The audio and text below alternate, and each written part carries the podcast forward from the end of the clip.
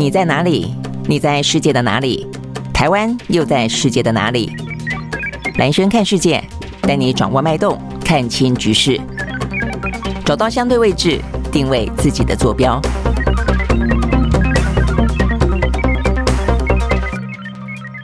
好，早安，午安，欢迎收看今天的呢，呃，蓝轩看世界啊，我是蓝轩。OK 好，那今天的话呢，一样的来跟大家讲一讲啊，这个今天最新的国际当中比较重要的政治、财经、地缘政治啦，哦等等的一些呃相关的话题，包括疫情。今天，要稍微再讲一下疫情的地方，在于说呢，呃，在台湾啊，我们已经讲到过说呢，八月底九月初很可能的下一波疫情要报道的时候，那很明显的话呢，这个数字哦已经开始往上升了。所以昨天的话呢，呃，这个防疫中心还特别提。醒了啊，呃，就数字来看的话呢，呃，在昨天的数字比起上个礼拜的话，已经增加了百分之十五哦，所以代表的话，我们疫情确实啊是有开始往上爬。昨天的话呢，新增的呃是单日新增两万八千多人确诊。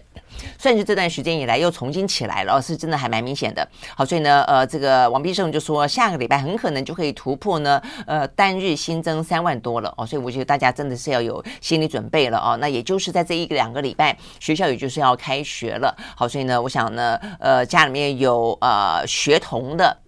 还有呢，不管是家里面有长辈的啊，这个接下来的话呢，因为这一波的疫情开始又重新上来了啊，要特别的注意。那再来的话呢，大概来说的话呢，疫情的高峰期说是会六呃落在呢九呃九月中下旬左右。那在我们的呃这个预估的呃这个模组里面的话呢，很可能啊不排除单日会呃飙到六万多人以上啊这个单日新增。那昨天的话呢，罗一钧也特别强调说，这一波呃重复性的感染呢，会是呃这个疫情的。特征，那所以呢，尤其是没有打完完整疫苗的孩童，呃，可能的风险会来的最高哦。所以我想这些部分的话呢，都是要特别值得注意的啊。那这边讲到说所谓的重复性感染啊，这边也。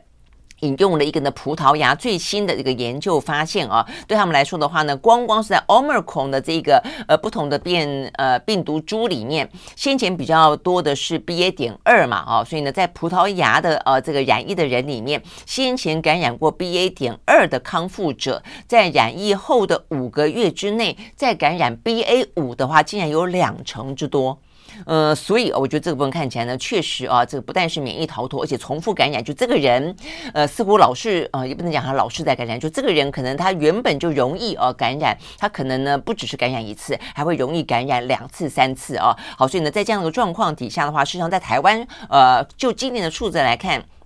昨天防疫中心公布的数字，我觉得也是有一个很特别的地方，就在于说，就今年一月开始啊，这个全台湾呢这一波起来已经累积到了破五百万人呃感染了嘛，对不对？但是当中的话呢，有五千多人重复感染。哦，所以呢，其实这样的比例不算低哦。呃，五百万人当中有五千多人的话，它是重复感染，所以比率的话呢是万分之五啊。所以呢，嗯，对于这些呃重复感染的人，接下来是不是可能会再次感染啊？可能不只是说第二次而已，第三次、第四次，我想这一部分也是要稍微注意的。那在国际之间的话呢，也有一个名人，他看起来的话呢，嗯，应该不叫做重复感染，他叫做复阳啊，因为他那就是呃美国的呃第一夫人。吉吉尔啊，这个吉尔的话呢，在拜登染疫之后，他后来也传出来染疫了。但是拜登呢，他已经转阴了。但是吉尔的话呢，昨天前天量呃在测的时候转阴，今天最新消息，我想他的今天应该是指昨天啊的时间，竟然呢又复阳了哦，所以呢等于是阴阴阳阳，阴阴阳阳哦。那所以呢，Gail 这边。马上的哦又进行了紧急的隔离，所以呢，对于拜登来说的话呢，又要进行隔离了。呃，OK，好，所以呢，我想这个部分的话呢，就变成不管是重复感染的呃几率，在目前看起来全球正在流行的 BA 点五当中啊，不管是从呃 BA 点二，然后呢重复感染 BA 点五，或者是说呢在染疫过后它的一段时间当中的阴阴阳阳这个部分的话呢，都是啊目前看起来的话呢，呃，经常啊这个发生所在多有啊，我想这些部分都。是啊，这个这一波呢，呃，要起来的疫情当中的一个一些特征哦，所以呢，要提醒大家稍微注意一下哦。就虽然呢，症状相对来说都比较缓和一些哦，但是的话，也还是有必须要去注意的地方。好，那在国际之间的话呢，一样的哦，这个日本跟韩国依旧的是目前看起来。疫情最严峻的哦，呃，这个日本稍微稍微降从二十万二十几万降下来一点点，差不多在昨天是二十万，接近二十万哦。但是呢，南韩也是一直都在十几万以上哦，所以呢，目前看起来也都是哦，这个疫情呢比较呃严峻的国家。那我们看到的像日本哦，他们呢还是决定要松绑了哦，所以呢，这个岸田文雄虽然现在也还是在呃染疫隔离当中哦，但是他一样的在昨天正式呢呃这个签署宣布了这个命令啊、哦，也就是他们在边境。的放宽当中，他们呢，呃，只要是打过三剂的，那就不用呢再出示七十二小时之内的 PCR 的检测了。哦，所以对他们来说的话呢，这个时候的拼经济跟病毒共存，呃，是目前看起来的话呢，不打算啊有所改变的。那另外的话呢，像是新加坡，那新加坡是比较明显已经降下来了了啊，呃，它大概每一天单日新增两千多哦，所以他们现在也打算要开放边境。好，那所以呢，这些部分是在全球当中因应这个呃疫情当中比较有一些。转变的，也有另外一个的话呢，就是中国大陆。那中国大陆比较值得注意的是啊，他们的疫情在海南岛啊，这个先前就最严重的，然后突然之间几乎到了某个程度封岛的情形了啊。这部分的话呢，已经稍微的呈现缓和了。好，所以呢，这个三亚市政府啊，他们昨天公布新增的病例，连续六天。都是降到呢千例以下哦，所以目前的话呢，慢慢慢慢开始要逐步的来进行解封。但是另外一个地方也是岛，呃，是一个半岛，那就是香港。哈，目前看起来疫情呢又高又飙开始飙起来了。好，所以呢，香港在昨天公布新增的话呢，单日新增七千八百多例啊，所以目前看起来的话，香港不排除再次收紧了这个社交距离的措施，又要进行呢。呃，某个程度的哦，这个等于是比较呃严格的防疫措施。那因为香港也是一个非常重要的金融中心啊，所以呢，这个部分的话呢，呃，对于呃这个此起此起彼落的中国大陆的这些呃严格风控来说的话呢，还是啊这个对于经济会造成相当程度的一些影响，也还是呢要提醒啊这些注意的地方。OK，好，所以呢，这些是跟疫情今天相关的讯息呢，在一开始呢提醒大家啊，尤其呢这个嗯要开学日了，那 OK，所以家里面有小的哦、啊，有长辈。的可能还是要稍微注意啊，这个下一个礼拜啊，预计呢很可能就飙到呢单日新增破三万了。好，那看完了这个跟疫情相关的消息之后，一样接下来看的是欧美股市啊，这个在昨天的表现。呃，昨天欧美股市的话呢，连续跌三天之后，终于啊反弹上扬了，所以今天看起来呢，台股在现在的状况啊，看起来也还表现不错。嗯，现在此时此刻呢，这个台股目前是上涨了一百三十七点二五点啊，所以呢是在一万五千。两百零六点四四点啊，这是目前呢台股的表现啊，看起来呢，呃，算是呃涨得还不错啊。这个整个的气氛在这样的一个集体气氛底下，这样子算不错的了啊。那当然最主要的话呢，就是欧美股市啊，我们就来从美国开始看起。好在美国呢，道琼工业指数呢上涨了五十九点六四点，收在三万两千九百二十九点二三点，涨幅是百分之零点一八。纳斯指数上涨五十点二三点，收在一万两千四百三十一点五三点，呃，涨幅是百分之零点四一。S&P 500呢上涨百分之零点二九，另外呢，费城半导体涨了百分之零点零七。好，这是美国股市。那欧洲的话呢，三大指数目前看起来，呃，除了英国是下跌啊，这个下跌了百分之零点二二。那德国跟法国的话呢，都是上涨的。呃，德国涨了百分之零点二，法国呢涨了百分之零点三九。OK，好，那这个上扬的欧美股市的话呢，当然整个气氛来说的话呢，还是在等待礼拜五的时候啊，在这个 Jackson Hole 等于是全球的央行总裁的年会当中，呃，鲍尔的演说了啊。那所以呢，但是已经连续讲好几天了啊，所以呢，就算呢整个的市场承压也差不多了啊，所以呢，在昨天。因为呢，这个拜登给了一个算是比较利多的消息，那呃再来的话呢，当然有一些其他的呃、哦、这个相关的呃经济数字的话题，所以呢，让昨天的呃欧美股市稍微的喘了一下气啊、有点像是跌低啊、那反弹。那昨天呢，呃拜登做了什么呢？呃拜登他宣布了一个减免学生贷款的新措施啊。那我想这个大家都知道，这个美国的呃这个大学其实很贵啊，这学费很贵。那很多的学生的话，基本上都是背着呃学贷啊。这个进去的，所以很多的年轻人在还没有踏进社会之前，其实身上都已经背了债务了啊。这个债务呢，最多的就是学贷。好，那所以呢，但是因为现在的整个的经济的不景气嘛啊，那包括呢物价也是不断的飙啊，这个通膨还是很高啊，所以呢，对于没有呃收入的啊这些呃学生来说的话呢，还背了这么多的学贷啊，显然压力是非常大的。好，所以拜登呢昨天宣布的呢。这个减免学贷的新措施啊，这个最多的话呢，可以呢每一个借款人啊，可以呃减免免除一万美金啊这样子的一个学生贷款，个人哦，那呃某些状况底下的话呢，呃家庭就是说，如果说你是呃毕了业了，然后呢有了一个家庭了，然后呢家庭里面的话呢，只要里头哦呃收入哦在二十五万以下的话呢，也可以免除呢呃两万左右的学贷哦，所以还有不同的一些状。况了，但整体来看的话，总而言之啊，它可以呢减免啊这些学贷。那呃，就个人来说的话呢，你的年收入只要是低于十二点五万美金的个人哦，那这个呃家庭的话，我们刚刚讲是二十五万美金的家庭就可以免除呢一万啊或是两万这样子的一个学贷。嗯、呃，但是这个标准坦白说，当然美国的他们的生活呃这个。生活指数啊，这个相关的一些水准是比较高一点了，物价指数啊，那呃，所以否则的话，你说年收入三百六十万，年收入三百六十万的毕业学生。这个也在台湾来说，这个是很高很高的薪水了啊！要这样子还可以免学贷，那这样子可以符合条件的人可能也不多啊。但是对美国来说，应该这样的人数呢会来的多一点。而且总而言之啊，这个对于拜登来说的话呢，是在继过去这段时间，呃，针对通膨也好，针对晶片也好，接下来是针对学贷啊，有一连串的啊这个相关的一些利多的消息。那当然，也就是跟他们呢其中选举啊拼十一月的选举的拉抬气氛是都有关系的了啊。那希望呢通过这个。政策呢，来吸引比较年轻的选民，或是呢，因为是大学的学贷嘛，啊，还有包括那些呃学历比较高、教育程度比较高的选民的话呢，能够对于民主党哦，可能来的呃更加的。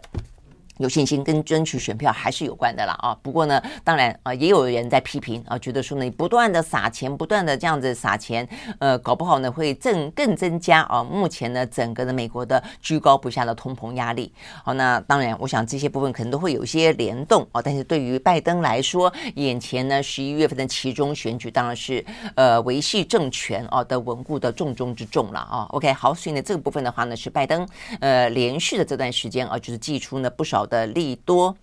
好，那呃，再来的话，就我们刚刚讲到的有关于呢这个 Jason Hall 呃这个当中的演说，那这个演说目前大家就是嗯。提心吊胆啊，到底会怎么样？那目前的气氛当然啊，也延续好几天了啊，包括呢联准会的一些官员的说法，呃，听起来的话呢，原本有一度啊，在上个礼拜的时候，认为呢升息三码大概几率已经非常低了啊，会升息，但是升息两码啊，认为这样子的状况应该呢比较是过半数都这样子期待啊，但是呢这个礼拜的气氛目前看起来的话呢，非常的诡谲啊，这个在市场上面的话呢，已经有不少人也不排除。到最终礼拜五，呃，或者等到真真的九月份开开会之后，会迎来再升息三码，哦，等于是连续三次升息三码的这样的一个几率，他们认为也不排除了啦，哦，所以总而言之，现在气氛哦看起来的话呢，呃，就是还是比较这个。鹰风惨惨，这个鹰风是这个老鹰的鹰啊，这个鹰派不目前呢是比较当道的。OK，好，那包括像昨天，昨天的话呢，这个明尼亚波利啊，他们这个呃联准银行的总裁他也表态，他说呢，目前高通膨的情况底下，他宁愿过犹不及的来想尽办法压低通膨，呃，都比起哦，你可能现在就收手，然后的话呢，让通膨居高不下，他觉得啊，宁愿啊这个继续的灌压啊，所以呢，这个部分的话呢。是他的说法啊，所以又更增添了市场当中的鹰派气氛。嗯，OK，那但是另外的话呢，呃，诺贝尔经济学奖得主，而是美国的哥伦比亚大学的教授啊，呃，他叫做。Stiglitz 啊，他就使得格里兹，他的话呢则是警告，他觉得呢，如果过度升息的话，呃，很可能会让通膨加剧。所以我觉得这是一个比较吊诡的辩论啦啊，因为刚才我们刚刚讲到的，不管是这个明尼亚波利的呃、啊、这个联准会的呃这个银行总裁，或者先前讲到的，就是说呃通货膨胀、高通货膨胀跟可能经济衰退，要你选啊，就现在不少的联准会的官员都认为说，我宁愿让你经济。某个程度的衰退，但是我们要打通膨。要打打到一个回到尽可能的这个常态值啊，比方说百分之二，那他觉得这个样子呢，付出一点点经济衰退的代价，他们认为是值得的。否则的话呢，物价不断的哦这个居高不下，其实可能会造成所谓的通货紧缩的状况更加的严重。它的可能要付出的这个代价，可能比起你一下子的经济衰退都会来的呢更加的惨痛。好，所以这样的一个论调的话呢，是用。呃，这个等于是压低通膨，然后等于是牺牲一点经济的成长，大概来说是他们目前呢升息打通膨的逻辑。好，但我们要刚才讲的这位呢，呃，经诺贝尔经济学奖的得主，他的说法是说，你过度升息，你说要打通膨。但结果呢，很可能对通膨不利，就通膨不见得会被你打下来。那我觉得这个部分的话呢，确确实哦，是一个很不一样的呃这个新的逻辑、新的推论啊。那如果是这个样的话，那代表说你现在不断的升息，很可能你未必啊这个造成了通膨因此受到控制，你反而还同时要承担一个呢经济衰退的代价，等于两边哦都有点点呢双重的打击了啊。那他的说法是什么呢？呃，我觉得也有他的道理在了啊。他说呢，因为过度升息的话呢。呃，升息本身并并不能够解决供应端的问题哦，就是升息的话呢，很可能是因为啊这个呃资金啦，哦这个等等的这些过度的呃这个游资很多哦，导致的这些通膨不断的飙高。那呃，但是呢，重点在于说你要解决的是供应端的问题哦，你不断的拉高升息，如果说呢你的物价腾飞是因为你的供应端不够，那因为不足的关系，所以造成物价飙高。那你供应端除非开始出现很充裕。然后的话呢，产业链都不断。然后目前的话呢，不管是能源的危机，不管是粮食的危机，通通都解除了。你供应解除之后，那你这样子的话呢，整个市场才会呢出现了通膨有可能回落的状况。那如果你不断的升级，不断的升级，只是在处理市场这个问题，并没有处理供应端的问题，那到最后未必啊会解决呢呃通膨，因为像现在他就觉得说通膨现在已经升级两次都是在骂了。通膨的状况好像没有啊，这个如预期的，呃，缓下来的那么的快哦，所以代表的就是说呢，其实用这个升息的工具要去解决，要去呃让这个呃通膨能够趋缓，其实的效果呢未必这么的好，甚至是有限的啊。所以呢，在这样的一个说法来说的话呢，就是。升息呢，不但不能够解决呢供应端的问题，很可能会造成呢情况更糟哦。所以呢，因为这样子关系，你供应端并没有改善，然后的话呢，你现在又不断的升息，然后呢，对于企业来说怎么办呢？所以企业只好想办法，它因为不是找来买来更多的东西来让你的价格下跌，而且我只好提高我的价格，否则我的话不断升息，我的我的成本要反映给谁？我又不能自己吞，自己吞可能就要破产了哦。所以呢，接下来的话，很可能它的升息的成本就反映在价格上面，所以造成呢价格反而会更高。然后的话呢，呃，包括像房租哦，也像房东可能不断的去转嫁它上升的利息的成本给租户，所以意思就是说呢，搞半天你的物价反而不降反升。好，所以这个听起来的话呢，有它的这个逻辑在了哦。那这样子的话呢，就会很显然的跟联总会这些官员的啊、这个以为呃继续打通膨、继续升息，很可能呢咬牙撑过几季啊，也就可以迎来光明，看起来未必是这个样子啊。好，我想这个部分的话呢，需要让大家。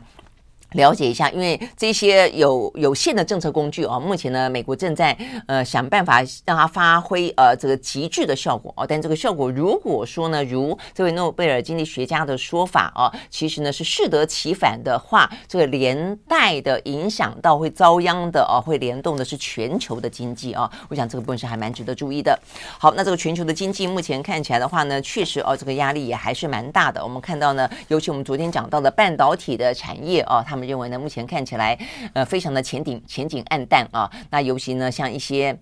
呃，晶片价格啦等等哦，所以我觉得在台湾，我们也看到一些相关的消息，确实哦，都已经有一些受到牵累了啊。比方说像 Intel，Intel 它们甚至出现亏损。那今天的话，我们看到了台湾这方面，呃，这些 IC 的设计业呃，在呼唤台积电，呼唤什么呢？希望它能够让利哦，就是说呢，现在的话呢，呃，因为面临呃市况反转了嘛，哦，所以呢，这个客户砍单的很多，现在过去是满手订单，现在现在客户呃砍单。所以的话呢，呃，晶片而面对了这个降价的压力哦，所以呢，事事实上他们希望，呃，这个晶片的代工的一哥台积电明年可以少涨一些啊，否则的话，如果说这个晶片不断的看涨，他们。这个压力也会来得更大，因为订单又变少哦，所以呢，这个 IC 设计业呢，呃，希望这个对台积电来说，既然是个护国神山嘛，啊，你自己自己可不可以少少嗯少赚一点？因为我们刚才也讲到了，其实如果说它的呃这个压通膨升息的状况，并不是导致并没有办法去改善供应链的话，实际上也只会让价格越来越高。哦，所以显然的，晶片上涨就是这个问题嘛。哦，所以 IC 的设计业，呃，这样子呢，在呼喊台积电。那另外的话呢，像台湾这边就传出呢，群创哦，这个群创的话呢，呃，面板逆风哦，所以他们现在呢传出来说，是不是哦要打算减产休假？哦，所以呢，昨天传出来说，群创员工向媒体爆料说呢，公司要求在九月的中秋节，还有十月的呢国庆日的连假，都可以在各自搭配休假两天或三天的假期。等等啊，那所以呢，这个员工爆料说是强制要求员工来休假。好，不过呢，这个呃群创哦，他们目前是说。呃，这个可能员工哦有一些误会啊，确实目前他们面临的状况是有点点呃吃力的哦。但是是不是真的是呃要求要强制休假，等于就是有点像是呃等于是放放，等于是要要他放假了啦哦。那这个部分的话呢，就是呃这部分要等待群创啊来做哦这个最后的呃这个说明。他们的说法是说呃是断章取义，因为呢员工还有选择哦，说他可以选择呢呃休假。上班或者调整休假的时数。好，但不论是哪一种哦，都显示出来，确实啊，目前看起来的话呢，如果呃不涨价，如果呢不呃这个减产，如果呢不调整哦一些呢呃上班休假的状况，很可能呢这个嗯半导体整个产业链的逆风呃很撑的会很辛苦。我想这个部分是这个样子啊。好，那另外的话话呢，宏基宏基的话呢，昨天董事长呢陈俊盛啊也再次的表示啊，说目前的整个的状况呃不止讲到半导体产业。夜店啊，这个 PC 啊，这个市况呢也非常的难难预料啊。呃，疫情啦，风控啦，呃，这个大陆的干旱啦，缺水啦，缺电啦，哦，那俄乌战争继续打啦，哦，这一部分都是这个样子啊。所以呢，他说。呃，要看明年可能还看不准了啊。眼下的话呢，努力哦，让今年的第三第三季哦跟下半年呃，看看可不可以撑得过去哦。因为现在不确定的因素，黑天鹅满天飞。OK，好，所以呢，这是连市况哦，有也都目前看起来的话呢，PC 的市况也是前景茫茫。OK，好，所以呢，这些部分是我们刚才讲到啊，跟半导体产业链跟台湾比较有关系的一个情况。那事实上啊，这个确实呃，不只是啊这个半导体啊等等。我们看到的是呢，包括美国的零售业啊，目前看起来的公布财报呢，啊高高低低，好好坏坏。呃，先前的话呢是 Walmart 看起来好像还不错哦，这个呃这个家得宝好像也还不错哦，但是呢目前看起来的话呢，最新的呃除了前两天的 Macy 之外的话呢，今天最新的一个高档时装零售公司 Nordstrom 啊，他们暴跌了百分之十九点九六，接接近是两成哦，所以呢这个真的是跌得很惨。那那呃，因为他们呢，看起来的整个的财报的表现啊，真的是不怎么样，而且他们下调了今年的财测，主要的话呢，整个的需求下降啊，这个库存呃囤积啊，所以呢，整个的业务确实是有在放缓当中。好，所以呢，零售业啊也承受了相当大的压力。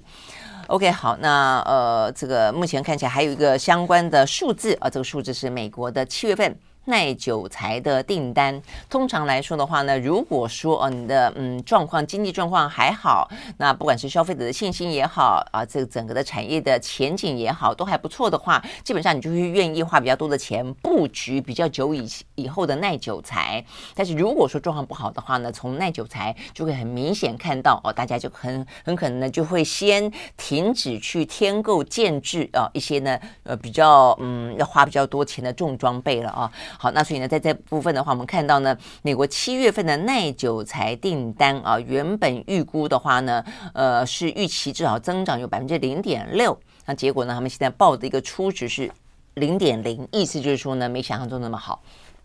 OK，好，那所以呢，就是耐久材的订单，呃，是一个下调的局势。那再来的话呢，继前几天有这个新屋开工啊，这个大跌百分之十二点多。目前看起来成屋的签约，目前看起来比起去年同期呢，呃，预期说有二十一点四，结果大跌到了负的二十二点五。哇，这个看起来是事实还还蛮严峻的啊。虽然比起呃就月来说的话呢，这个月增率还算可以啊。月增率的话呢，本来预期是跌百分之四，结果呢可能还有百分之一，但就去年同期比起来的话呢，是糟糕很多。OK，好，所以呢，今年目前看起来的话呢，就整个啊这个经济的压力啊，这个全球各式各样的啊，我们刚讲到的风险，黑天鹅真的是不确定因素非常的高。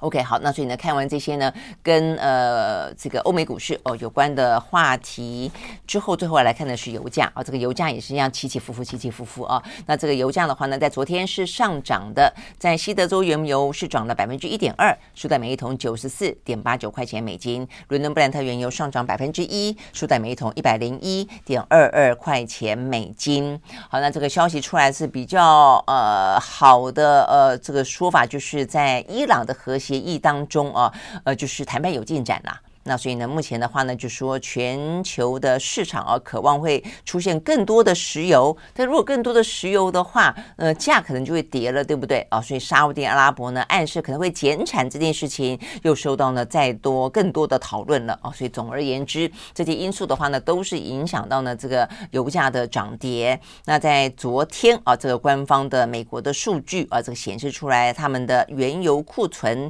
连续第二周是下降的啊。那这个。汽油需求是下降的啊，因因此呢，这个交错的因素导致了昨天的话的油价而是以上扬作收。好，大概来说是这个样子啊。那这个是呃国际的比较重要的一些财经的讯息。好，那接下来呢要看的呢就是啊这个有关于俄乌啊这个俄乌战争，大家最关心的就这一两天，因为昨天讲的一副呢山雨欲来的样子啊。这个美国的话呢，呃，美国驻乌克兰的大使还呼吁啊，他们当地的有任何的美国人、美国这个呃美国的侨民啊等等的话呢，都呼吁尽快离开乌克兰啊。那呃担心啊这个俄乌俄罗斯呢会展开一波强攻。好，结果的话呢，真的啊，这个昨天呢传出来的乌克兰呢，确实在独立纪念日的当日啊，呃，在乌东这个地方的话呢，俄罗斯袭击的火车站。呃，这个造成了二十二死啊，这个数十人受伤，这是目前的最新的消息。但这个死亡人数的话呢，还在不断的累积啊。这个我在前几个小时看的时候呢，是十五个人死亡啊，现在已经二十二个人死亡了。好，那为什么要去攻击乌东啊？这个其实乌东这个部分的话呢，不少是俄罗斯的占领区啊。所以我们昨天也讲到了，他们呢大致做了一次重整啊。在过去呢这六个月当中，乌克兰损失了百分之二十二的土地啊，很大一部分事实上是在乌东。好，但是呢这这个。乌东的部分的话呢，确实在这个呃乌克兰呃脱离俄罗斯苏联啊这个独立三十一年的纪念日当天，我们它它袭击的却是乌东的一个城镇。好，那这个城镇的话啊，嗯、呃，是一个小小的城镇，这个名字叫做恰普利涅啊，它就是。呃，位于乌东遭到俄罗斯占领的顿内兹克以西，大概一百四十五公里左右啊，大概呢是在乌克兰的东边跟靠近中部左右。好，那这个地方的话呢，目前还没有看到说为什么它是选择这个地方哦，要进行轰炸，而且他轰炸的显然的是一般的设施哦，所以这个部分的话呢，如果你真要说，那真的是违反战争罪了，因为它就是去炸平民，因为它炸的是一个大众交通运输的枢纽，是个火车站啊，但是呃，在过去的这半年间，你说这个俄罗斯他还在乎这个战争罪吗？显然他已经不在乎了啦。哦，那只是说呢，这个部分其实是真的看起来的这个战情啊，这个越来越糟糕。我觉得战争有战争自己的呃，怎么讲规则、潜规则，比方说不炸平民，尽可能减少呢这个可能平民出入的地方，跟一些大众运输或者一些从事公益。医院、学校，我想这一部分都是大家基本上的一些呃潜规则哦，也不能讲潜规则，基本上都是这个样子。再一个核设施哦，所以呢，先前在讲到呢，呃，这个最大的呃，这个欧洲最大的在乌克兰境内那一个呃扎，好好好难好难念啊，扎波罗热哦，这个核设施哦，也是要不断在附近呢，这个你你你你就是不断的在那边交火啊，那万一个擦枪走火怎么办？呃，所以呢，目前看起来的话呢，现在已经越来没有，越来又没有章法了。我觉得这是一个俄乌战争啊，进入到呢呃满半年之后，大家可能更担心的地方，越来越没有章法哦。那所以呢，这个核电厂附近可不可能呢出现意外？然后这些平民呃攻呃攻击这些什么火车站这些地方，状况会不会越来越多？那再加上先前呢还传出来呃暗杀哦，所以呢这些状况都让啊、哦、这样子的一个。呃，俄乌战争进入到呢呃六个月之后啊，以及所谓的三十一周年的独立纪念日啊，这更添更多更多的一些不确定性了啊。好，所以呢，这是用火箭炮来袭击这个小镇啊。那这个小镇的话呢，不仅不仅是摧呃这个摧毁了部分的呃这个火车站的设施，然后呢有四节车厢起火燃烧。我想这是为什么啊？这个会有那么多的人啊这个死伤的原因啊？那当然了，这个泽伦斯基马上的啊就批评。啊，这个呃，这个强烈的、严厉的谴责俄罗斯。他说呢，这个恰普尼涅是我们今天的伤痛啊。他说到目前为止，已经有二十个二个人死于俄罗斯啊这样的一个轰炸当中了。俄罗斯要为一切的作为呢负起责任。好，那这个部分的话是啊，有关于。呃，这个连日来啊，这个大家担心的部分，在今天呢啊，看起来确实是啊遭遇到轰炸了。那但是呢，只有这一桩吗？还是说呢，如同美国的情报所说，呃，这几天之内啊，很可能都会呃有这样的一个呃危险性，有这样的一个风险存在，呃，就不知道了。OK，好，所以呢，在这样一个状况底下的话呢，昨天美国不是批准了这个新的呃一波三十亿啊这个左右的军援嘛？啊，那除了这个之外的话呢，我看到这个最新消息，德国的话呢也说他们要在再次的呃，这个军援乌克兰五亿美金啊，那另外的话，加拿大啊也有数百万啊这个美金的一些军援要继续的来帮助啊这个乌克兰。那甚至呢，英国英国的话呢，他们现在正在进行啊这个相关的呃，接下来九月份他们就要嗯，等于是要投票，等于是。英国他们的呃保守党里面啊，呃，他们就要选党魁，选出来党魁是谁的话呢，就会是呢接任呢呃这个 Boris Johnson 啊他的位置了。那目前的话，他们正在进行呢呃不断的啊这个嗯投票，党内的初选的过程当中也谈到了哦有关于呢这个俄乌战争。目前的话呢，声势比较看涨的是英国的呃这个外交大臣特拉斯。那在最新的啊这样子的一个呃。辩论当中，他也承诺，他只要一旦当选的话，要解密更多更多属于英国所搜集到的情报，来揭露揭露哦，这个俄罗斯在过去这段时间，在俄乌战争期间有太多太多的谎言跟一些套路。他说呢，这些状况的话呢，都是不断的危及全球的安全。好，那我们知道呢，事实上呢，呃，这位呢，特拉斯哦，就是英国的外交大臣，在过去这段时间哦，跟他们的呃财政大臣、前财政大臣苏纳克这两个人是目前呢，这个英国的首相 PK 呃，这个党魁。选举当中 PK 呢，呃，最终对厮杀的啊，但是呢，过去这段时间看起来的话呢，特拉斯已经慢慢慢慢的呈现一个领先的态势，很鲜明的一个立场。第一个就是反中哦，所以他反中的力道非常的强。那现在可能不只是反中了，还反俄哦，所以呢，反中反俄这个部分的话呢，在过去这段时间的国际局势当中看起来的话呢，呃，中俄之间的联手哦，跟这个西方世界方面的这些呃，越来越呃壁垒分明这样的一个状况哦。显然的影响到每一个啊，目前的话呢，呃，国家里面如果有任何的选举啦。政权的异动啦，这些部分的话呢，都呃造成他们目前呢必须要在地这个地方做出更多更鲜明的表态。好，所以我们看到呢，这个英国的内部啊，目前看起来呢，首相候选人当中呢，呃，最有几率脱颖而出的啊，这位特拉斯继反中之后哦，在高举了反俄的大旗。他说他当选之后要解密更多更多的呃情报，来揭露俄罗斯呢有多么邪恶的嘴脸。好，所以呢，就是呢，我们看到的，这个跟俄乌战争有关的相关话题了。哦，那那即便目前看起来，呃，西方世界国家还是不断的愿意去军援，呃，俄罗斯啊。那我觉得美国话也都是讲得很漂亮啦。啊。这个呃，拜登啊，他在捐出这个再次的呃，说三十亿美金的时候，他说我们呃，这个知道哦，乌克兰人呢，为了追求。自由展现出非凡的勇气，而这个启发了全世界。所以，我们希望他继续的为自由而战。就是我给你钱，我给你武器，你继续为自由而战。我觉得这种事情你当然一定要去支持啊，但是这样的一个支持，你到底是希不希望停战啊？所以很多人到目前为止啊，尤其在这个呃满半周年啊，这个满六个月这个时候，到底全世界在这个非常复杂的啊这个强权角力之间，强权真的期待弱国之间或者被侵略的国家，它能够换来和平吗？还是他们真的也就不过是希望你站在他们的前面，帮你去挡子弹，挡住另外的强权呢？我觉得这个部分是非常非常讽刺的了啊！我觉得，嗯，某个程度来说，很多人在质疑美国真的想要停止战争吗？我也觉得，某个程度来说，对他们来讲，乌克兰继续打下去啊，这个拖垮俄罗斯啊，甚至目前看起来，如果中方跟俄罗斯站在一起的话，进一步的可以去呃影响到啊这个。不管在形象上、实质上啊，也对这个中俄的联盟或者中俄朝鲜的联盟呢，让他们更加的啊，呃，看起来成为一个邪恶的政权。我觉得这些部分都是哦、这个在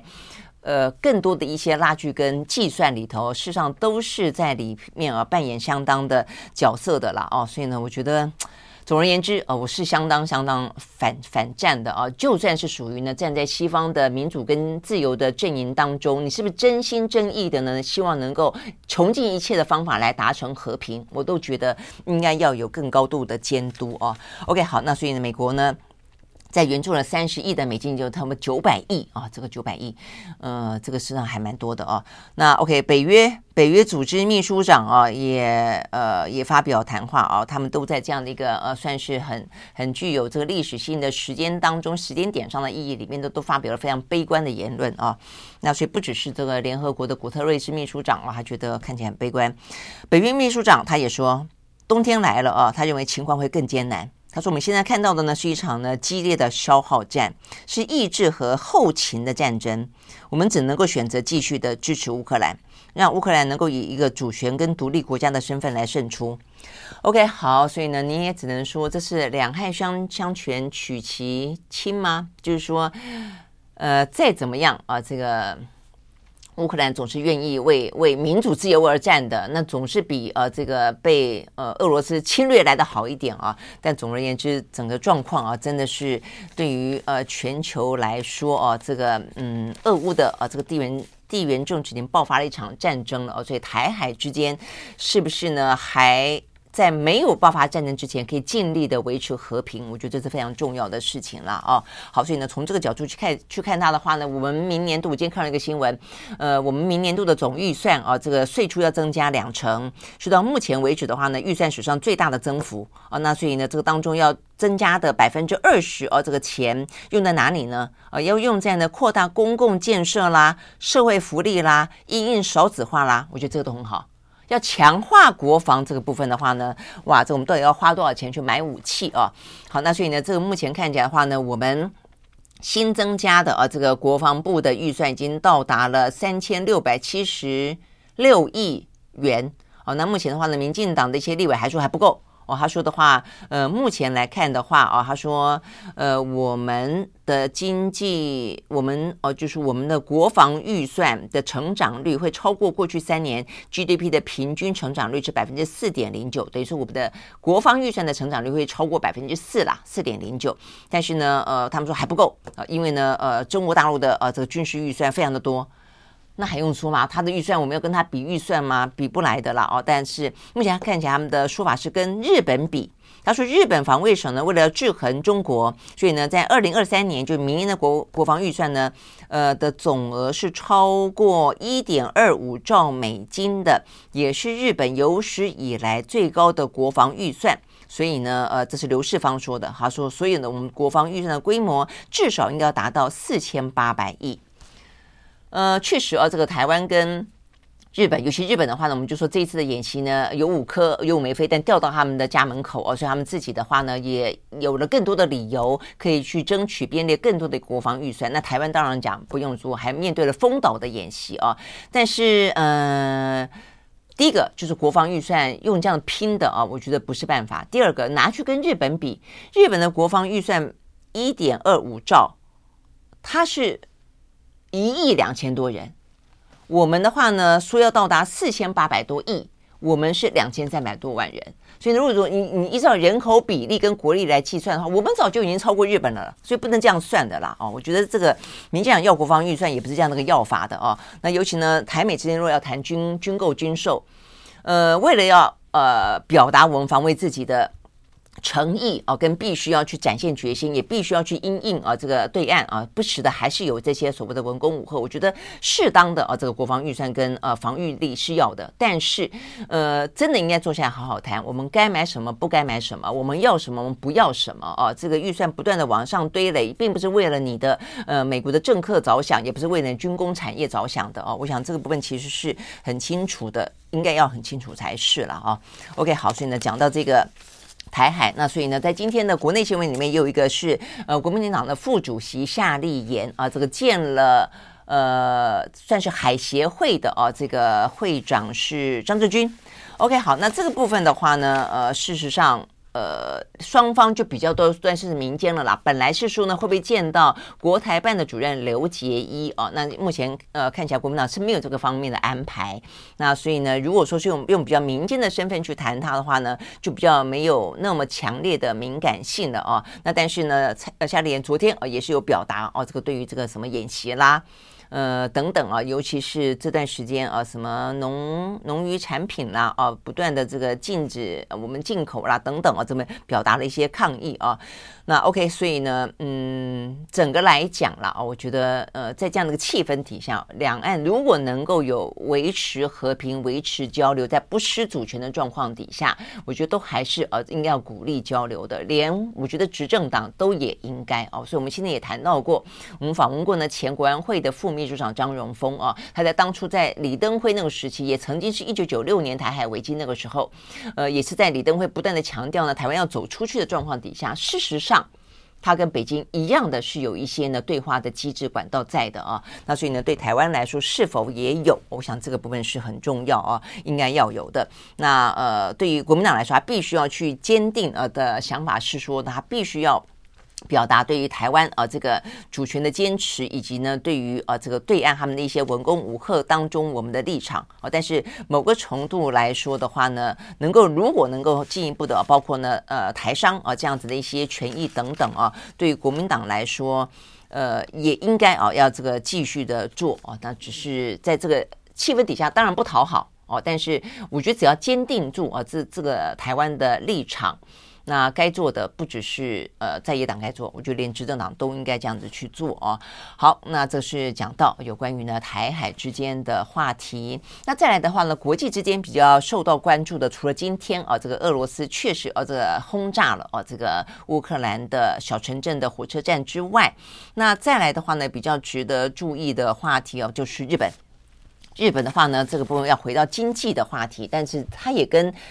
呃，俄乌战争有关了，就能源了啊，所以呢，这个能源的话呢，呃，这个先前讲到现在两个啊，这个在过去这段时间，一个是三一一的。福岛核灾啊，一个是呢，德国在当年的车诺比，这两个的话呢是反核最有理由，而且也是过去一段时间的话呢都是反核很鲜明的国家。最近的话呢都开始出现了一些呢动摇跟可能的改选预测啊，所以德国的话呢目前还在辩论当中哦，所以他们想要让核电厂有三座核电厂，想要在年呃这个。年底之前要延役，这个目前的话正在辩论。那最新的这是日本，日本的话呢政策大转弯，他们本来的话呢不但是要让原本的核电厂延役，本来是说不盖新的核电厂喽，但是岸田文雄昨天召开了一个呢，在他的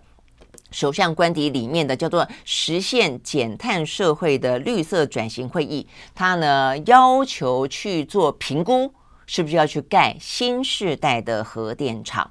好，所以呢，这个部分的话呢，算是非常大的。呃，这个在全球来说的话呢，呃，就当一个呢，算是在最近的这些年里面，唯一遭遇到所谓的辐射核灾的，就是日本。就当日本他们也决定，呃，不但是要核电厂延役，甚至要盖新的核电厂的时候，我觉得这个对于全球面对呢，呃，这个能源危机啊，呃，面对这个核电到底呢该何去何从这件事情，就是非常非常具有呃这个呃象征意义的哦。好，那这个。嗯，岸田文雄他所说的要评估哦，这样所谓的新时代核电厂，他讲的是指安全性安全性比较高的哦，这个叫做改良型的清水。反应炉啊，这个部分的话呢，当然就我们也不断讲到说，事实上，呃，全球的科技都是有在进步的啊，所以过去的核电厂曾经发生过一些辐射的灾难，但是呢，随着科技越来越进步，它相对来说安全性就是是越来越高的。好，所以呢，这个岸田文雄要求要去研议的就是要盖这种他认为安全性比较高的啊这样的一个呢反应炉。好，那这个部分呢，如果能够盖的话呢，他希望啊能够加入呢整个的核电的供应行列哦，所以呢，在他的想法里面呢，很简单，我觉得有两个非常重要的思维逻辑。第一个就是呢，俄乌战争给了他非常大的一个挑战跟警示啊，他这他这样说的啊，他说呢，呃，目前来讲，俄乌战争已经改变了全球的能源样貌，即便。日本不在欧洲，因为欧洲是受到这次俄乌战争当中能源冲击最大的地方啊。他说，即便呢不是这样，但是日本必须要去思考危机可能的状况。如果台海发生战争呢？就因因为今天俄乌战争影响到是到的是欧洲，但是如果是台海或者说东亚的危机，那影响到就是就是日本、韩国、台湾都是嘛啊。他说呢，所以如果在这样的状况底下，危机可能发生的状况，就第一个，日本的电网它并没有跟邻国相连。台湾也是啊，所以我们不但讲说台湾，台湾是个岛国。你说的话呢，呃，德国还可以说请呃，请俄罗斯供呃，请法国供电，日本不行，台湾也不行哦。所以台湾状况基本上跟日本很像的哦。所以当日本在思考这样的一个可能危机的形势的时候，台湾能够不去思考吗？啊，那尤其是封岛危机，封的是台湾岛，封的不是日本，它只不过是很可能有这样的危险存在的时候，日本就已经那么认真的去召开。会议而要求去研讨啊，所以呢，对于呃，这岸田文雄说，第一个，日本电网并没有跟邻国相连；第二个，没有办法去增加化石燃料的产量。意思就是说，我们要减碳嘛，你怎么能再去化石燃料呢？OK，所以有关于化石燃料燃料这件事情是另外一个逻辑，就减碳这个逻辑。哦，所以呢，在岸田文雄他昨天召开这个会议里面，很清楚看得到两个逻辑，一个是战争的逻辑，哦，就当呃全球。不可免的出现出地缘政治当中爆发的战争的话，当俄乌如果是是摆在眼前的一个血淋淋的教训，那么台海很可能是未来一个可能的危机。所以呢，站在这个战争的呃效应可能状况底下，他必须要去思考能源的安全性。再一个就是减碳啊，对他来说的话呢，希望能够在二零五零年达到碳中和。那他认为这部分是不应该打折扣的啊。所以呢，在这样的状况底下的话呢，为了呃能源的安全。那安全讲的是一个呃储能，就是够够不够的安全，一个是减碳的目标，也因此呢，目前日本设定的是在二零三零年，他们希望把核电占全国发电量的百分之二十二，所以在不过两年前，还在福岛核灾的阴影底下，他们一度呢停止核电厂的运作，停到核电只占日本发电的百分之五而已。但是过去两年中，全球天翻地覆的改变，因此让日本他们新定的能源政策决定把核能的发电拉高到百分之二十二，我们却要在二零二五年归零。我觉得这个部分真的是啊，虽然叫做苦口婆心，但是真的是，我觉得一个负责任的政府啊，你必须不能够放弃所有的可能性。而且，当你要去选择这个不选择那个，我说选择那个不选择这个时候，你要有非常科学的依据，以及大家的公众的讨论。我们的讨论在哪里？我们的科学依据在哪里？哦，你不能够说抱着一个过时的那么一个目标，到现在就是一点都不愿意动的，就是咬着牙要大家跟着人硬撑。我真的觉得没有这个道理啦。哦，OK，好，所以呢，这是日本。最新的这个相关的消息，所以我今天看，包括什么《华尔街日报》什么，也都是大幅度的报道啊，有关于呢这个日本打算要去评估哦，这个安田文雄希望啊这个相关的单位在年底前。给他一份啊，这相关的报告。接下来到底呢，这个去盖啊新的核核电厂这样的一个可能性有多高？那否则的话呢，至少目前三十三座核电厂啊，本来都说要呃停下来也好，然后呢就不再延役也好，但现在的话呢，今年已经呢重新重启了十座了，明年要重启到十七座，接下来要重启到二十五座。OK，所以这是日本。